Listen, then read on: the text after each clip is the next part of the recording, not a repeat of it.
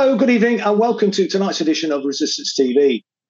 In this evening's programme, I'm going to be speaking to Tony Greenstein about his new book entitled Zionism During the Holocaust. Tony is the son of a rabbi who fought Oswald Mosley's fascists in the 1930s. He's a veteran anti Zionist activist and a founding member of the Palestine Solidarity Campaign. He also helped to establish Jews for boycotting Israeli goods. Tony is a long standing anti fascist campaigner and the author of A History of Fighting Fascism in Brighton and the South Coast.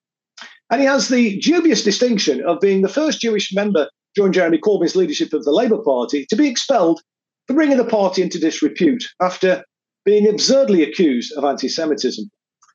Tony, your book's an extraordinary tale. I mean, first of all, let me ask you what motivated you to write it?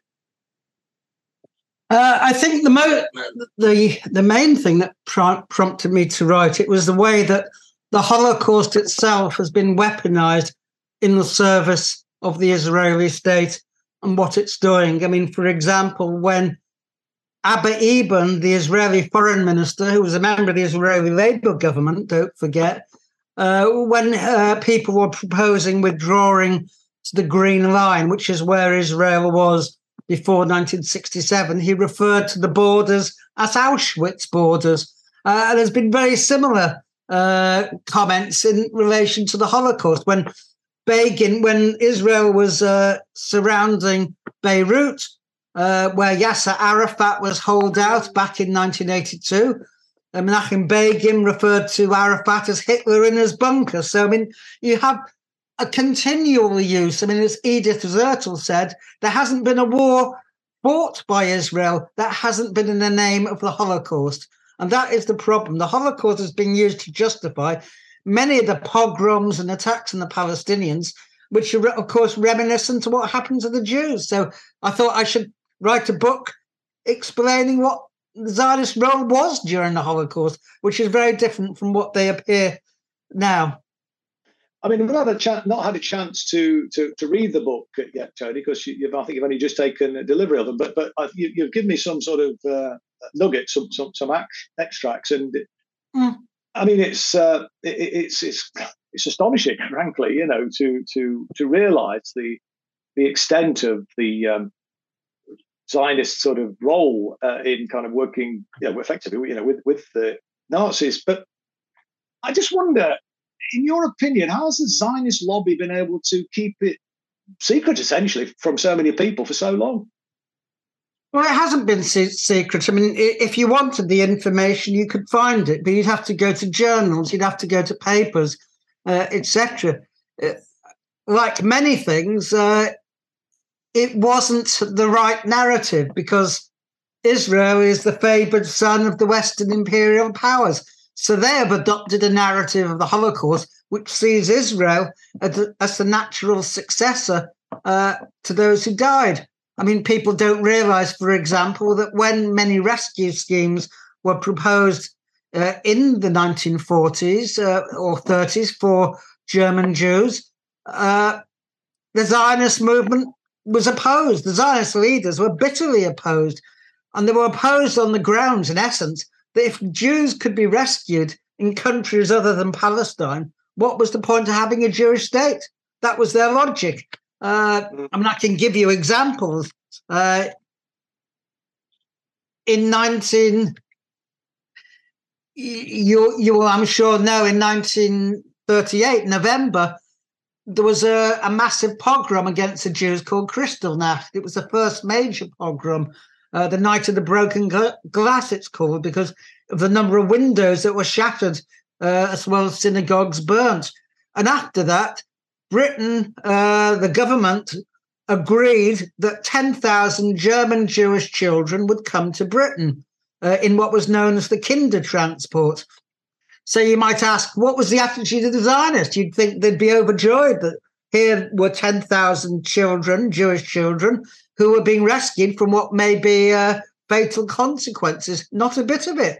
David Ben Gurion, who was then the chair of the Jewish Agency, which was the government in waiting in Palestine and the first prime minister of Israel, said uh, in a speech to Mapai, that's the Israeli Labour Party's Central Committee, on the 9th of December 1938, that is a month after Kristallnacht, if I knew that it would be possible to save all the children in Germany by bringing them over to England, and only half of them by transporting them to Eretz Israel, the land of Israel, then I would opt for the second alternative.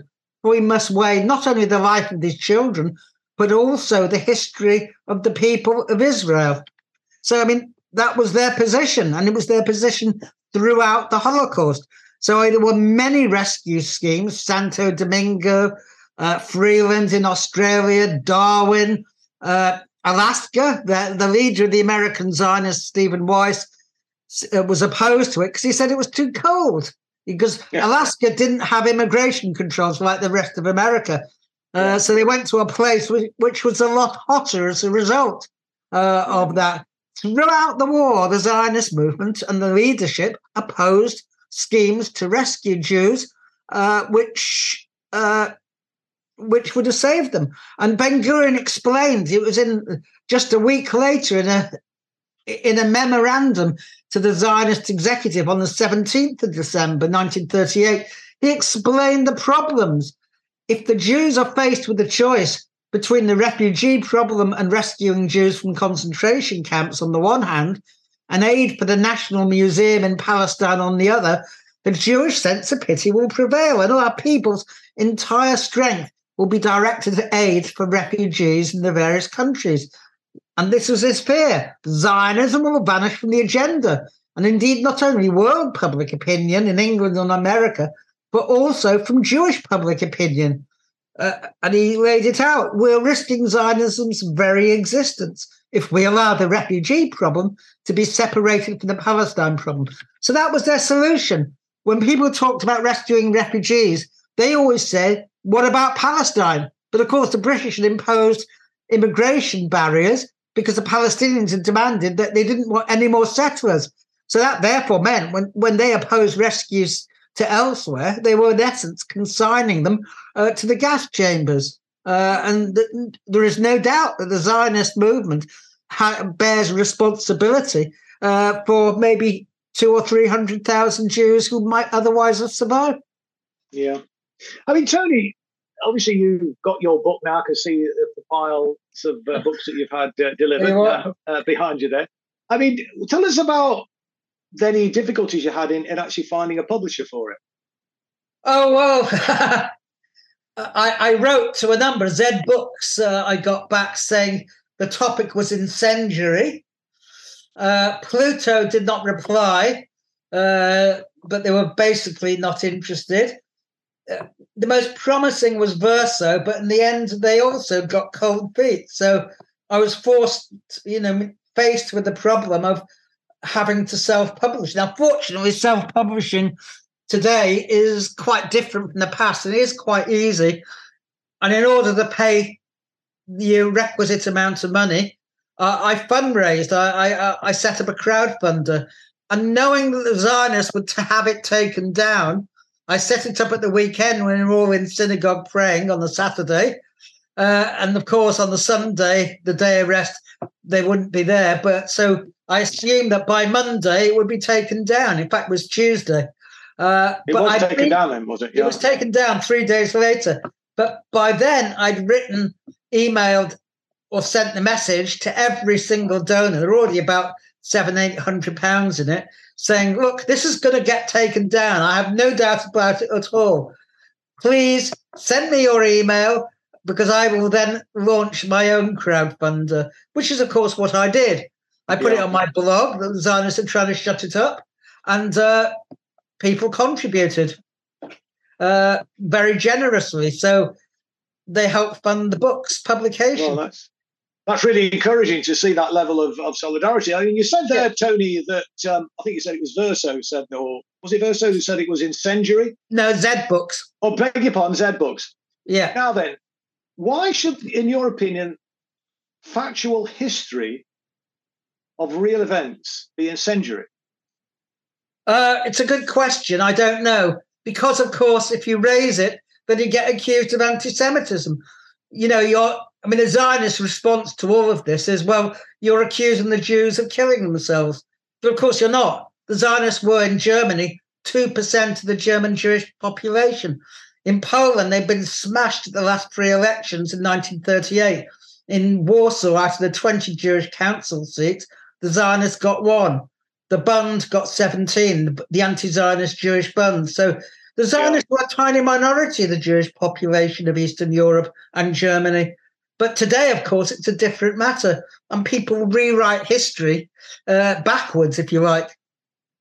So no, I think it, I think it was something that you wrote, uh, Tony, or, or, somewhere I read that, um, and you've kind of alluded to it there, really. But uh, at that sort of time, and for, for for a long time, actually, as I understand it, I mean, most Jewish people saw Zionism as a form of Jewish anti-Semitism. I mean, is that a fair comment? Yes, absolutely. I mean, the, the anti-Semites wanted the Jews to leave, and the Zionists. I mean, the Zionism was a unique reaction amongst Jews uh, which said, yes, you're basically right. The problem of the Jews is they're homeless.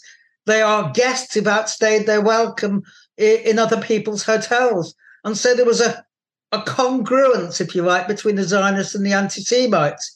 Uh, I mean, I'll give you an example. It's in his diaries, Theodor Herzl. He was the founder of political Zionism. He said uh, he, he traveled around Europe meeting different royal personages and others like the Pope, the Sultan, the Ottoman Sultan, the Kaiser of Germany. He met in Palestine. He met uh, King Victor in Hungary, and so on. And one of the people he met was the uncle of the Kaiser, the Grand Duke of Baden. Uh, and he said, uh, I-, I, hope you support us." And he said, "Yes, of course, uh, I-, I support you. I've only got one problem, which is if I support Zionism, people will accuse me of anti-Semitism." And that was it it, Jews throughout Europe. I mean, the first Zionist Congress it was held in Basel in uh, Switzerland in 1897. It was supposed to be held in Munich, but the yeah. Munich Jewish community rose up and said, "This is an anti-Semitic gathering. We don't want any part of it. Please don't hold it here."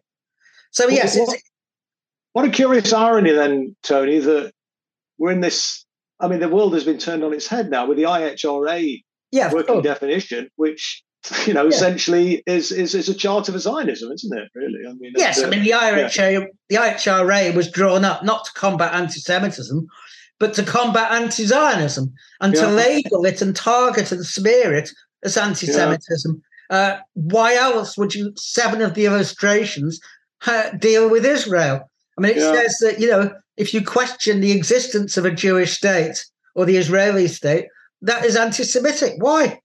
Jews aren't a nation. Why should they be entitled to a state? It says if you describe Israel as a racist endeavor.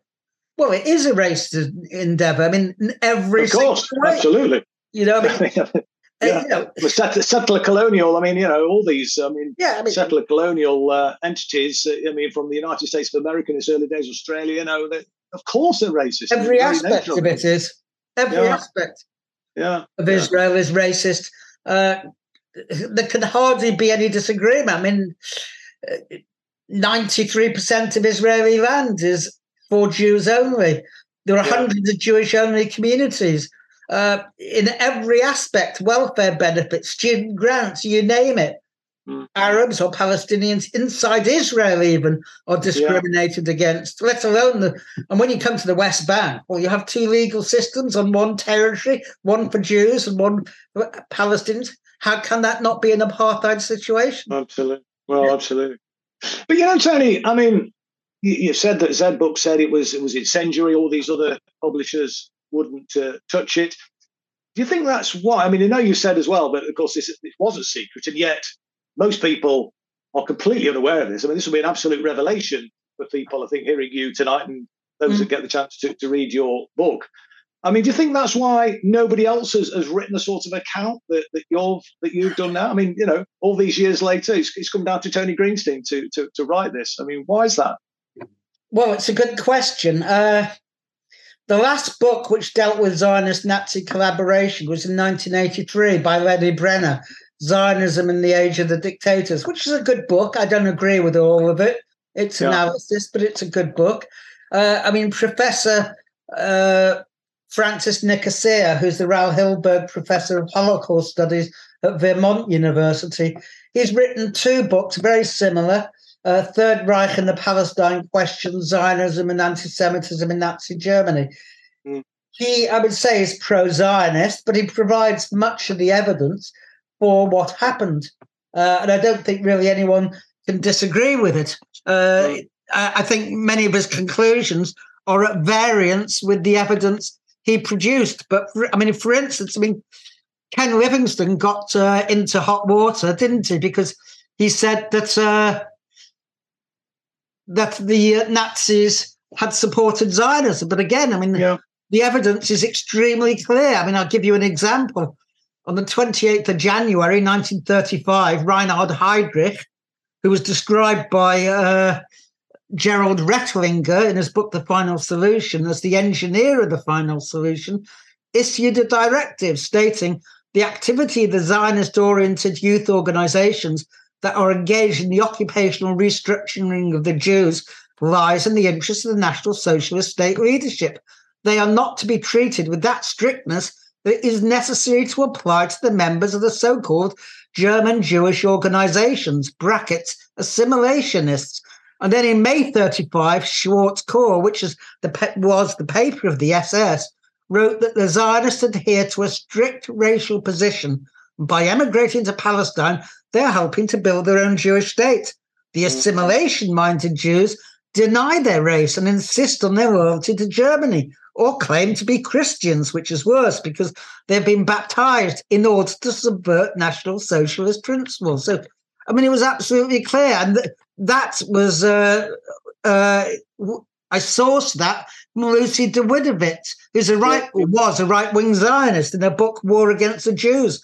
And for anyone who wants to refer to it, it's page 118. So, I mean, it's quite clear. I mean, the anti-Zionist, non-Zionist youth organizations were banned in 1936.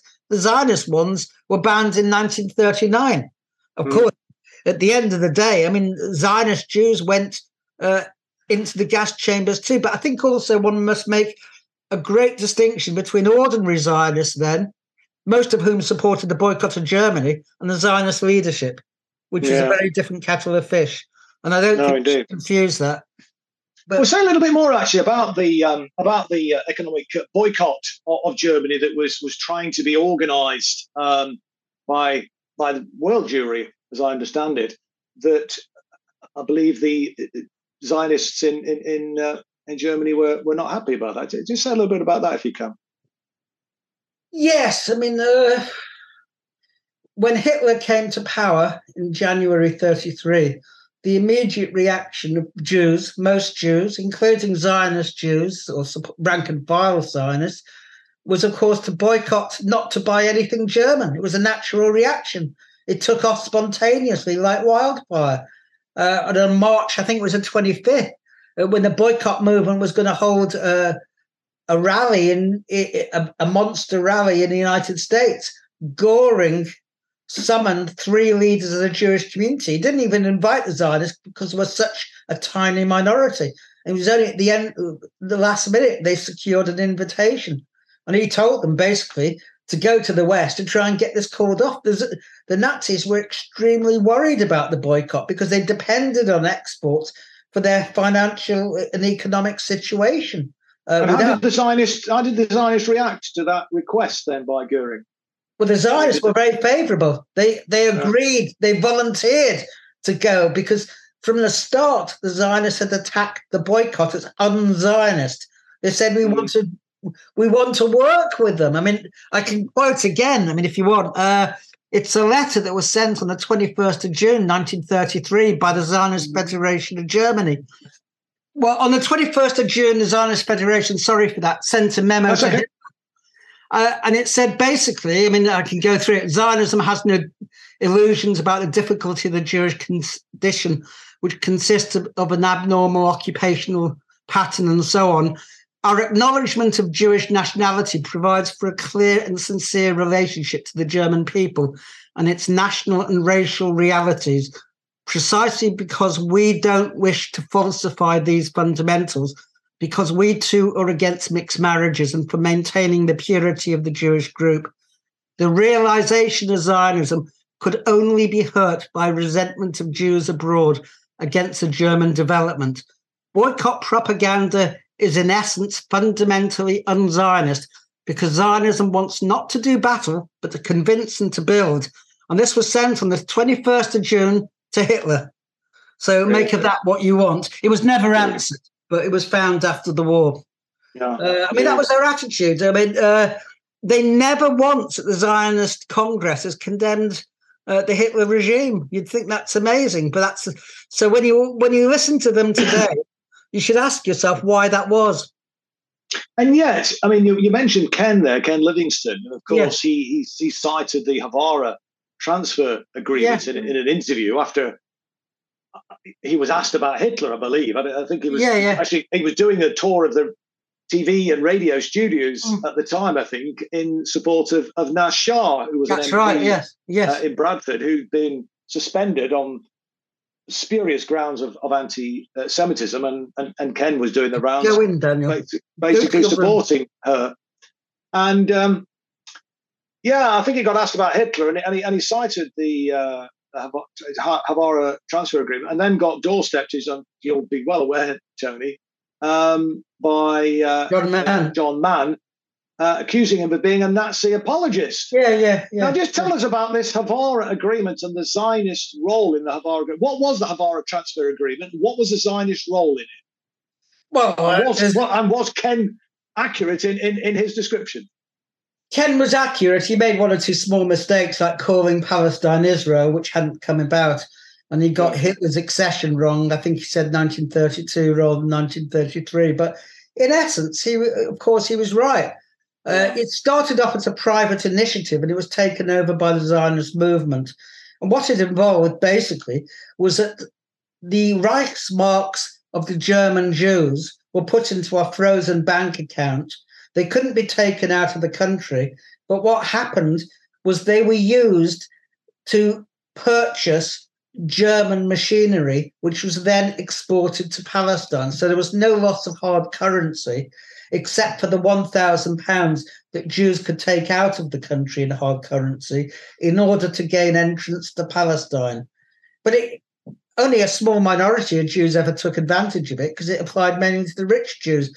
One thousand. It wasn't. It wasn't. It wasn't available to working class Jews, and many of whom were, were communists and socialists, as, as I understand yeah, Well, some, some. I mean, it was a yeah. mainly middle class community which got poorer, but uh, a thousand pounds then is worth about eighty five thousand pounds now. Yes, of course. Yeah, so I mean, if you had that in spare cash plus enough to to order machinery and so on, uh, you were pretty comfortably off. So yeah. Uh, and that kind of person would have been able to find refuge somewhere else. I mean, there were many countries would accept someone with that kind of wealth. So Haavara really didn't save anyone. What it did was block the exit of many more. And the Zionists, I mean, lobbied the Gestapo not to allow Jews to use it to go to any other place. And in practice, it actually prejudiced the, the position of Jews in Germany. It never helped them. And it was wow. certainly not aimed at helping Jews because the, the Zionists didn't want most German Jews. They were the wrong sort of Jew. They wanted yeah. young, healthy, uh, obviously Zionists, young pioneers. They didn't want uh, refugees.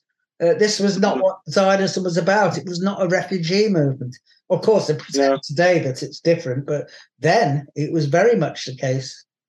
Mm. So, I mean, and, you know, what I find fascinating as well, Tony, is people like Benjamin Netanyahu sort of essentially rewriting uh, history and, uh, you know, blaming uh, uh, uh the Mufti in, in Palestine for what the Nazis eventually did to the, the, the Jews. I mean, yes. a bit about that if you if you can as well. Oh, the Zionist Congress in 2015, uh, Hitler, uh, uh, not Hitler, Netanyahu, uh, made a speech which basically said that as a result of the meeting between the Mufti and Hitler, which was in November 1941, uh, as far as I remember. It was about around that time uh, that, that, Hitler wanted to expel the Jews, and it's true the Nazis wanted to expel the Jews while they could.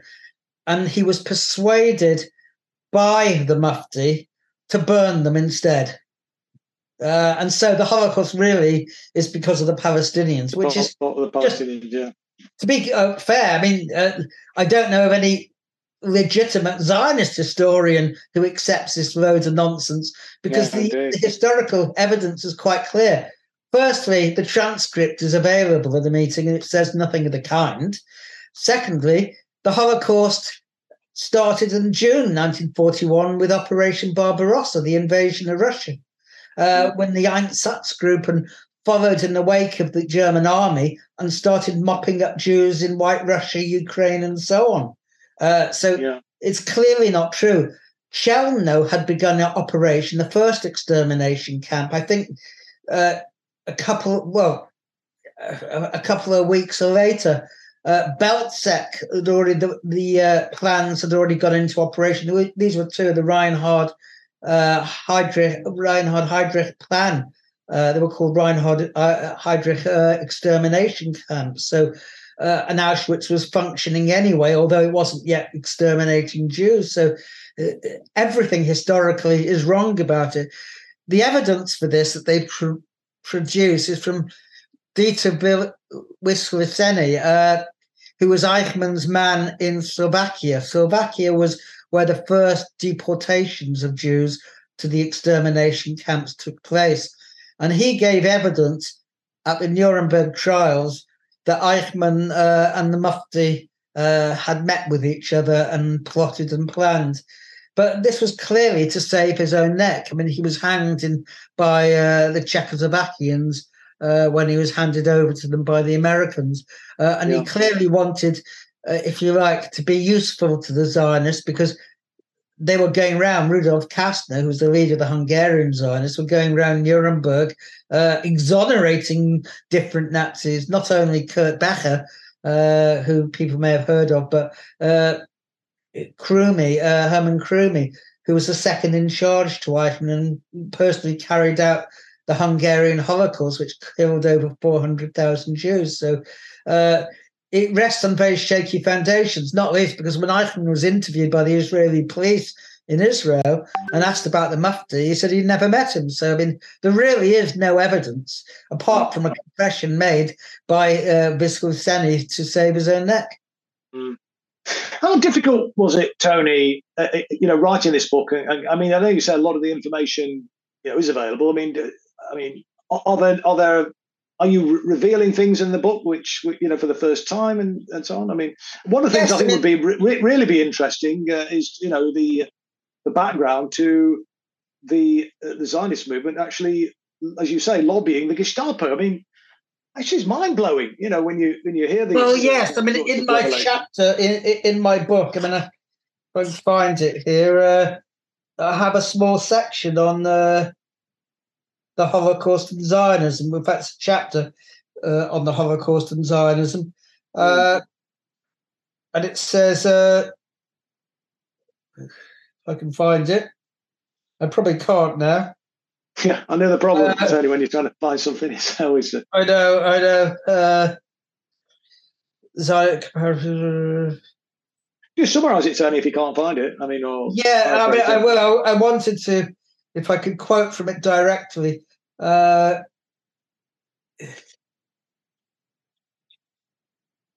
no, I, I, can't find it now, but uh, basically, uh, they lobbied uh, the Nazis to only allow Jews to go to Palestine. And since they couldn't, uh, it, it, was virtually barred. Uh, it, it, meant they were actually campaigning uh, for them to go nowhere, and that was uh, repeatedly. I mean, well, and that was a death sentence then for, for many Jews. Yeah, yeah, yeah, yeah. I mean, it, they had. I mean, uh, their attitude to Evian was no different either. Uh, you say a bit more about that, Tony? Yes, yes. I mean, uh, if I can just find this again. Uh, yes, it was a meeting in fact, I was wondering if we could share. Uh, I could possibly bring it up on the so people could actually see it for themselves. It's an article, what? but Uh, well, if you could, I mean, I'm not in control of the uh, of that. I don't know if Gaz. All right. Can, uh, yes. Can, can can you make that possible, Gaz, to allow Tony to share screen?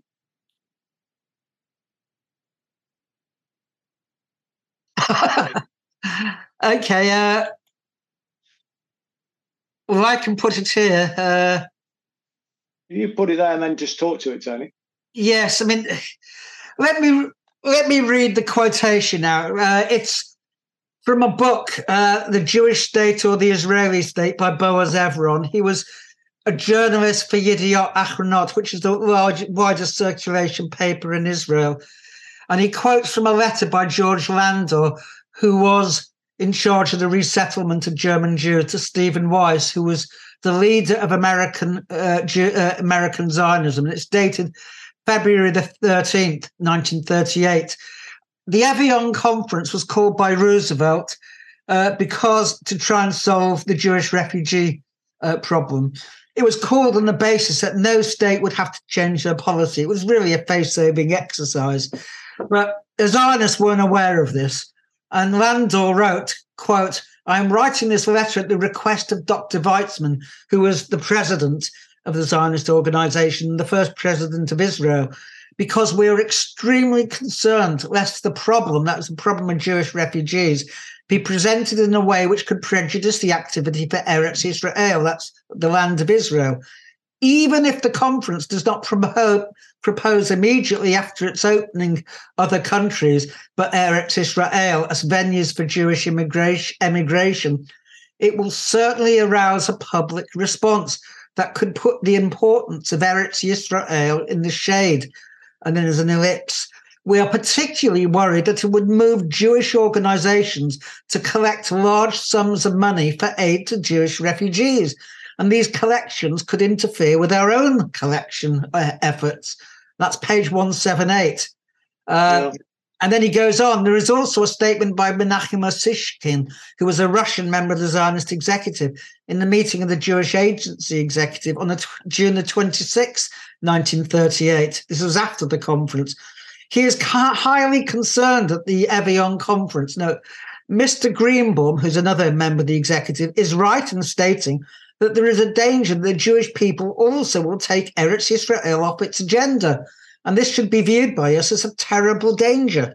So it's not the danger to the Jewish people or the Jewish yeah, refugees that concerns it, but the danger to the Zionist movement. He hoped to hear in Evian that Eretz Israel remains the main venue for Jewish emigration. All other emigration countries do not interest him. The greatest danger is that attempts will be made listen to this the greatest danger is that attempts will be made to find other territories for Jewish emigration.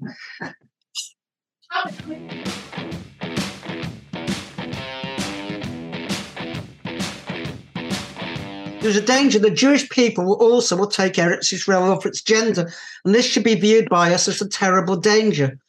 He hoped to hear in Evian that Eretz Israel remains the main venue for Jewish emigration, all other emigration countries do not interest him. The greatest danger is that attempts will be made to find other territories for Jewish emigration. And the account of Ben Gurion's statement at the same meeting no rationalizations can turn the conference from a harmful one to a useful one. What can and should be done is to limit the damage as far as possible. He doesn't know whether the Evian conference will open the gates of other countries to Jewish immigration, but like Greenbaum and Ussishkin, he fears that at this time the conference is liable to cause immense harm to Eretz, Israel, and Zionism.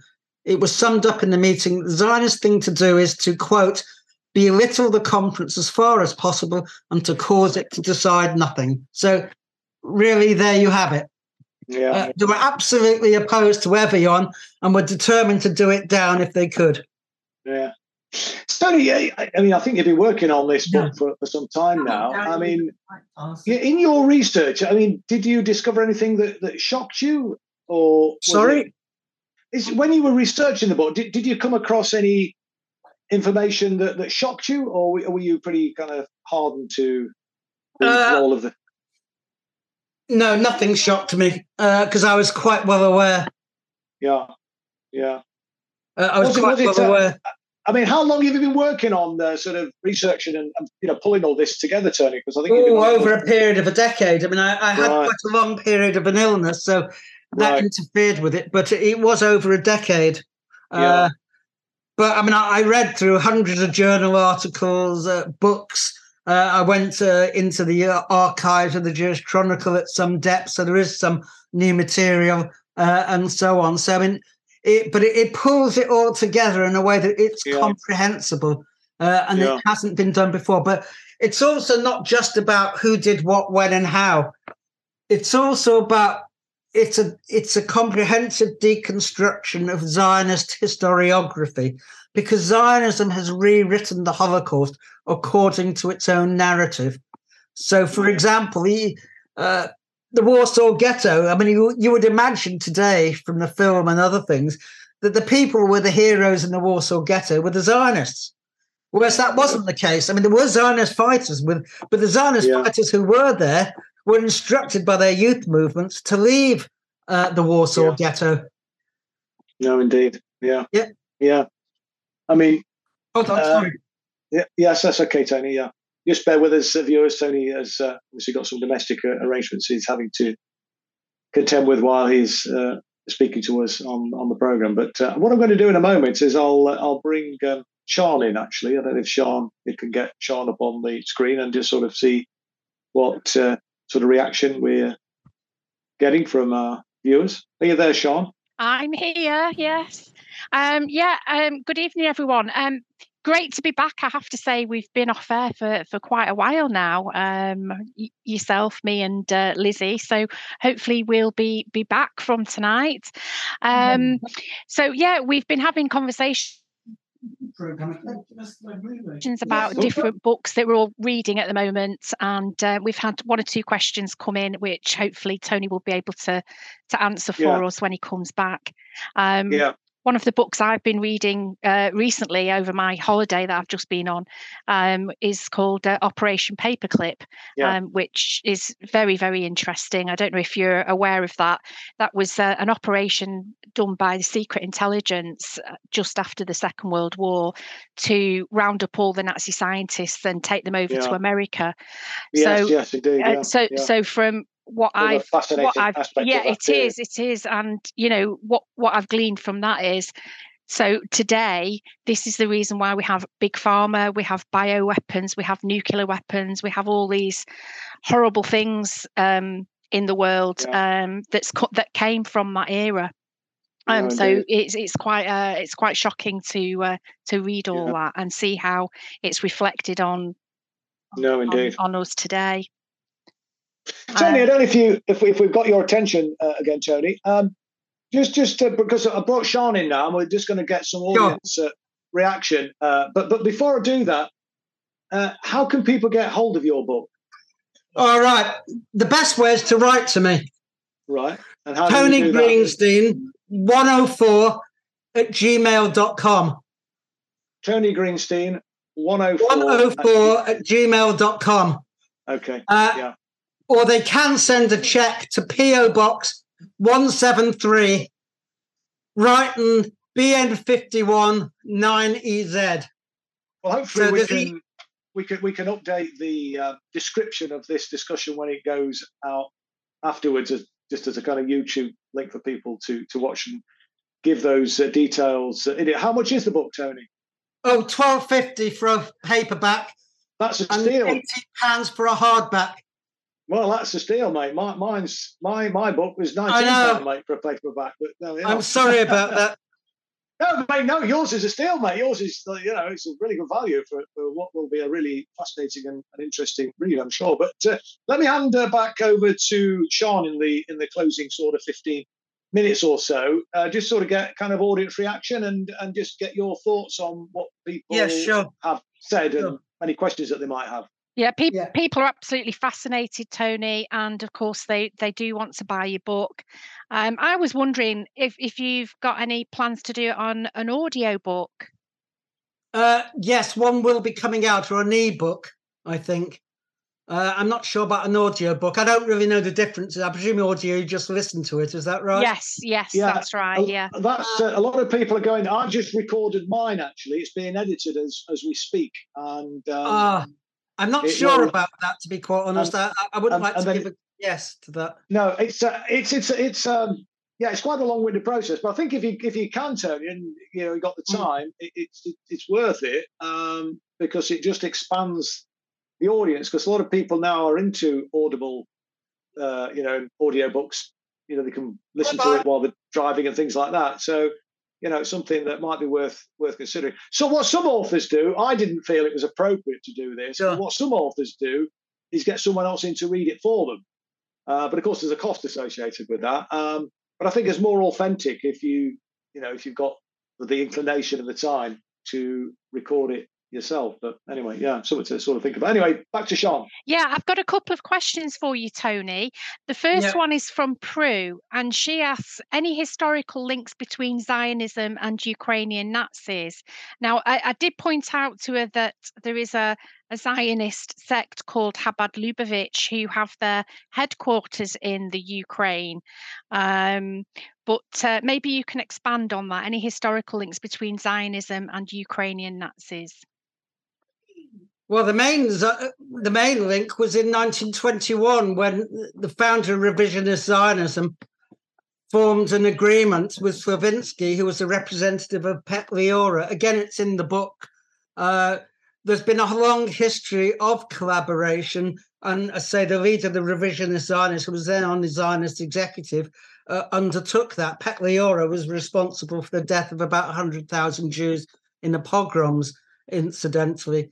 Uh, I mean, yes, I mean, we've seen today, uh, I mean, not just today, but for the last seven, eight years, Israel's been arming, training, and so on the Azov battalion and other militia, neo-Nazi militias, the Aidar battalion, and so on in Ukraine. So I mean, there is this long history, but it's not just Ukraine. I mean, in, in Argentina, there was a neo-Nazi junta uh, established in 1976 and for seven years it ruled. And Israel armed, supplied, weaponized that junta, even though one, uh, about 12.5% of its victims, it killed about 30 people. They died under torture mainly.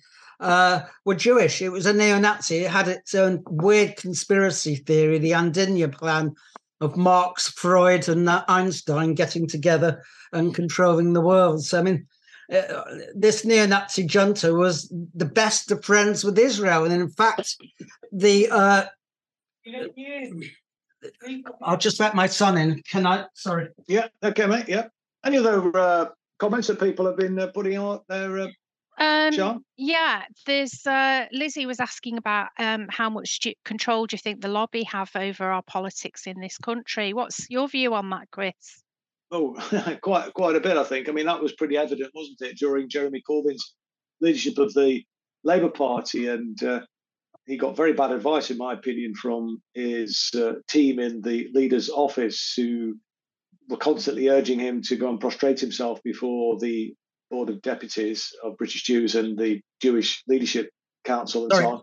Uh, and, and that's okay, Tony. You know, we just pick it up on, on another comment that was made about the influence of the um, the Zionist lobby on British uh, politics today. And I was just highlighting the influence that they wielded uh, in relation to bringing down uh, Jeremy Corbyn's leadership of the of the Labour Party. And uh, yeah, I mean, it was it was very effective. And uh, I mean, obviously, the response I think was from you know the leadership was crass. I mean, to continue to try to appease the unappeasable, I think, was was an absolutely disastrous strategy. I'm not saying confronting them would have necessarily prevailed, but it would have certainly, I think, um, had a far better chance of um, succeeding had they done that. I mean, by constantly backing down in the way that they did, just really fed the beast, as it were, and made it made it stronger. And they, you know, they they kind of kept wanting to go further because at the end of the day, those Zionists, you know, Zionism is a kind of maximalist strategy that they apply, and that's been pretty evident, I think, from you know from what we've seen. How they've you know continued to pursue Jeremy Corbyn, continued to pursue other people, me, included, you know, academics, indeed mm. yourself, Sean, victim of their uh, you know their pernicious uh, tactics. So no, that was, that was, absolutely disastrous. But Tony, I mean, sorry, I don't know if you was wanted to sort of add, add any more to. Um, yeah, you, were you were talking about the the junta in um, in Argentina, America, yeah. yeah. Yeah, well, I mean, it it ruled for seven years. Israel didn't once raise the question of anti-Semitism, the persecution of Jews. Not only that, but Jews who were defined as subversive by the junta were refused or turned away by the Israeli embassy in Buenos Aires. Uh, as far as uh, Israel was concerned, it had a profitable, a profitable trade uh, with Argentina uh, in terms of arms. It was supplying uh, a billion dollars a year at one point, uh, and it didn't want that jeopardized by the anti-Semitism in the uh, in Argentina. So I mean, mm-hmm.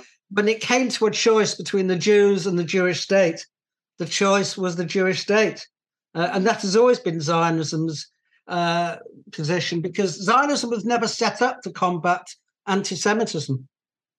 Uh, Zionism Zionism started from the belief that you couldn't fight anti-Semitism. I mean, if I quote uh, Theodore Herzl again, uh, who was a journalist in Paris uh, for the New Free Press, uh, a Viennese journal. And he said, and this was in the middle of the Dreyfus affair in 19, 1896. Uh, he yeah. said, In Paris, I achieved a freer attitude towards anti Semitism, which I now began to understand historically and to pardon. Above all, I recognize the emptiness and futility of trying to combat anti Semitism. So there you have it. And combat is in inverted commas. Uh, he didn't combat it at all. And nor did it want to. It didn't see it as its task. Its task was to build a Jewish state. And that's mm. what it concentrated on. Yeah. Of course, these days, Tony, of course, you know, we've got the, the so-called new anti-Semitism, which I think we touched on earlier on in the in the program, which, you know, David Baddiel is now uh, uh, sort of um, touring the TV studios and got his own little documentary. But, but as we know, it's this is about you know trying to stifle criticism of Israel. Although he says that uh, he's no real interest in, in Israel. I don't know. Well, I mean, he was part. He he subscribed to the whole theory of Corbyn being anti-Semitic and the Labour yeah. left being anti-Semitic. I mean, the man is a hypocrite and a liar. Uh, he turned up at Keir Starmer's house with a book, uh, his book uh, on uh, anti-Semitism, which Starmer related to the Labour Friends of Israel. So I mean, it's quite clear what his agenda is. I mean, he's a racist anyway. I mean, he he, he was responsible for blackface, for ridiculing Jason Lee, and basically. Yes, he, he has subsequently apologised for that now, hasn't he? But I mean, 25 years after the event, but he but he has, uh, you know, apologised. I'm going to have to terminate this now because there's a problem with my child. Oh, okay, no worries, Antonio. Well, listen, uh, thanks very much indeed for taking the time to uh, join yeah, us this evening. I hope that uh, people uh, have found the Tony's contribution interesting. Apologies for the interruptions he's got, but obviously domestic arrangements sometimes do uh, get in the way, unfortunately, of uh, of real life. Um, but um, thank you uh, anyway, everybody, for for watching. Uh, thanks, uh, Sean. I don't know if there's any other comments that people have got that we want that you want to share or. No, it, you know, I thought that was quite a, an interesting um, question from Lizzie about how much control do you think the lobby have over our politics yeah. in this country, yeah. and and yeah. of course it wasn't. It's it's wasn't just the the anti-Corbyn stance. I mean, you know, we have quite a few members of the Conservative government who are involved in the campaign against anti-Semitism, um, uh, in um, the Conservative Friends of Israel, um, yeah, and all those I mean, kind of things. So, yeah. Um, you know, like my, I know well, I mean, Mike, there, Michael Gove is one, one of their board members. Yeah. I mean, there's the Al Jazeera documentary, of course, wasn't there, uh, in 2017, at the beginning of 2017, that talked about the influence of the Israel lobby on British politics. And it didn't just focus, you're right, on the Labour Party. I mean, it certainly uh, has you know significant influence in the Conservative Party, and indeed they talked about taking uh, one of the uh, Tory ministers down, um, Alan Duncan, because he was you know critical of uh, the uh, the Zionist entity. Um, I mean, that's one of his only saving graces, I think. I mean, he's, uh, he's uh, you know, he's a pretty and, uh, you know, Boris, right winger, but uh, Boris Johnson has been very heavily involved in the state of yeah. Israel. You know, I have pictures with him stood with um, Chabad Lubavitch uh, rabbis in front of a big sign that says Habad Lubavitch all over it, um, and um, at the Wailing Wall, and um, photographed with the IDF uh, soldiers, um, as, and George Osborne as well. He was uh, photographed with the IDF soldiers. So yeah, they all they yeah. all seem to sort of go over there and pay homage, don't they, to uh, to the it great seems to be that, that way. And uh, you know, BICOM, uh, you know, British Israel uh, Communications um, outfit in this country, kind of pro-Israel lobbying body, and then a- a- AIPAC in the United States. These are very influential uh, lobbies, and uh, you know, they, they do everything they in their power to you know squash any uh, criticism of of Israel and, and, and, holding Israel to account. I mean, mm-hmm. so you know, we're obviously taking on very, very powerful uh, vested interests here. But I think it's important that we do speak up for justice and speak up for the Palestinian people and, and speak up against, you know, a hostile foreign states, you know, um, having too much influence over the democracy in this country. But um, anyway, we'll probably uh, call it a night there. Um, we're, we're, ending slightly ahead of schedule. As I say, Tony's uh, domestic uh, situation got in the in the way there, unfortunately. Um, but uh, hopefully, people will buy the book that Tony's uh, written. It, it, will be a, a, fascinating insight. If anybody's read his his blogs on a regular basis, you know he you know he's a sort of a got an encyclopedic uh, knowledge and always very well researched. So I think it will be a useful historical tome that um, hopefully will help to improve and inform uh, the debate, which has been pretty one-sided uh, hitherto, and uh, hopefully Tony's work can help to you know level up the the playing field a bit and, and get some historical perspective into you know the reality of of Zionism. But thank you anyway. Uh, thank everybody for watching. Thanks, uh, Sean, for um, moderating uh, today, and we'll be back next week, hopefully at the same time, same place, seven o'clock. So see you then, and good night. Bye, everyone.